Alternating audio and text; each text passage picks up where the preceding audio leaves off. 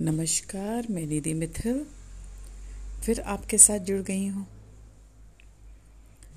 आज कुछ अलग बात करने आई हूँ आपसे, हमारी सोसाइटी की।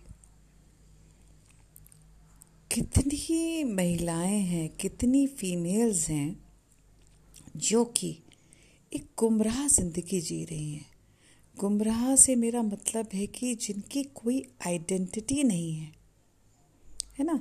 क्योंकि हमारी सोसाइटी में एक सोच होती है कि बेटे की शादी करनी है तो बेटे का ख्याल रखने के लिए किसी को लाना है, उसको खाना खिलाने के लिए, उसके लिए खाना बनाने के लिए, उसका सब काम करने के लिए हम बेटों की शादी करते हैं। हम ये नहीं सोचते कि हम अपने बेटे के लिए लाइफ पार्टनर ला रहे हैं, कि वो भी एक इंसान है जिसमें खुद की कुछ क्वालिटीज़ होती हैं, खुद कुछ करना चाहती है, उसके भी कोई सपने हैं।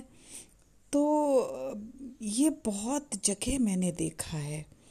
आपको एक एग्ज़ाम्पल देती हूँ कि दो साल पहले की बात है, पुणे में मैं एक नई जगह शिफ्ट हुई थी। मैं नाम नहीं लेती उस जगह का तो वहाँ पर मुझे घर का कुछ सामान लाना था तो मैं वॉकिंग करते सोसाइटी के नीचे गई।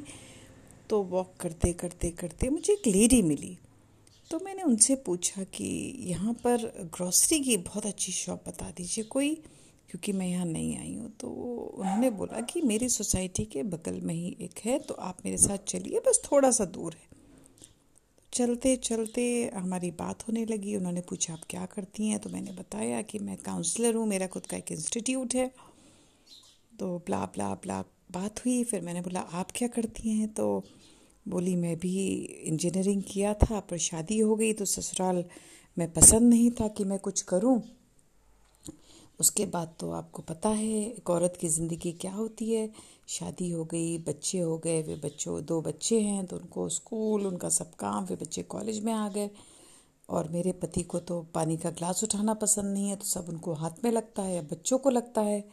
तो मेरी ज़िंदगी तो बस यही है। मेरा भी बड़ा मन करता है कि मैं भी कुछ करूँ, मैं खुद को वक्त दूँ, पर शायद मुझे ऐसे ही ज़िंदगी बितानी है। मुझे यकीन मानिए मुझे इतना दुख हुआ इतना तकलीफ़ हुई कि मैं एक फीमेल होते हुए भी आ, उनके लिए कुछ नहीं कर पा रही। जबकि मैंने उनसे बोला कि आप एक बार बात कीजिए अपने पति से अपने बच्चों को बिठा के कि आपकी भी कुछ इच्छाएँ हैं आपको भी कुछ करना है। तो बोली नहीं मेरे हस्बैंड को पसंद नहीं है मेरे सास ससुर को पसंद नहीं है।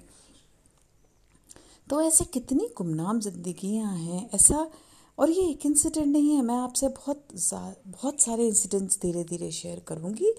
और मैं चाहती हूँ कि जब जो भी मेरा ये चीज़, मेरी ये बात सुन रहा है, वो ये मैसेज कन्वे करे, क्योंकि ऐसे कुछ ऐसे किस्से हैं जिसमें मैंने कोशिश की है कि उनके हस्बैंड के व्यू बदले, है ना?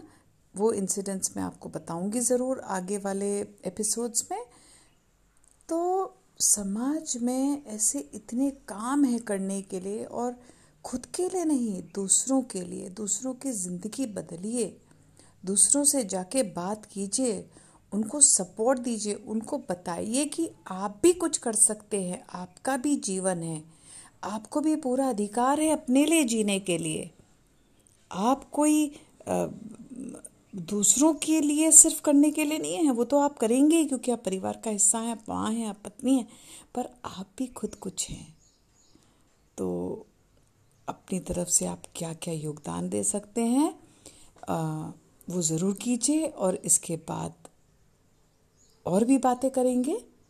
इससे जुड़ी हुई नेक्स्ट एपिसोड में। आज बस इतना ही। Thank you.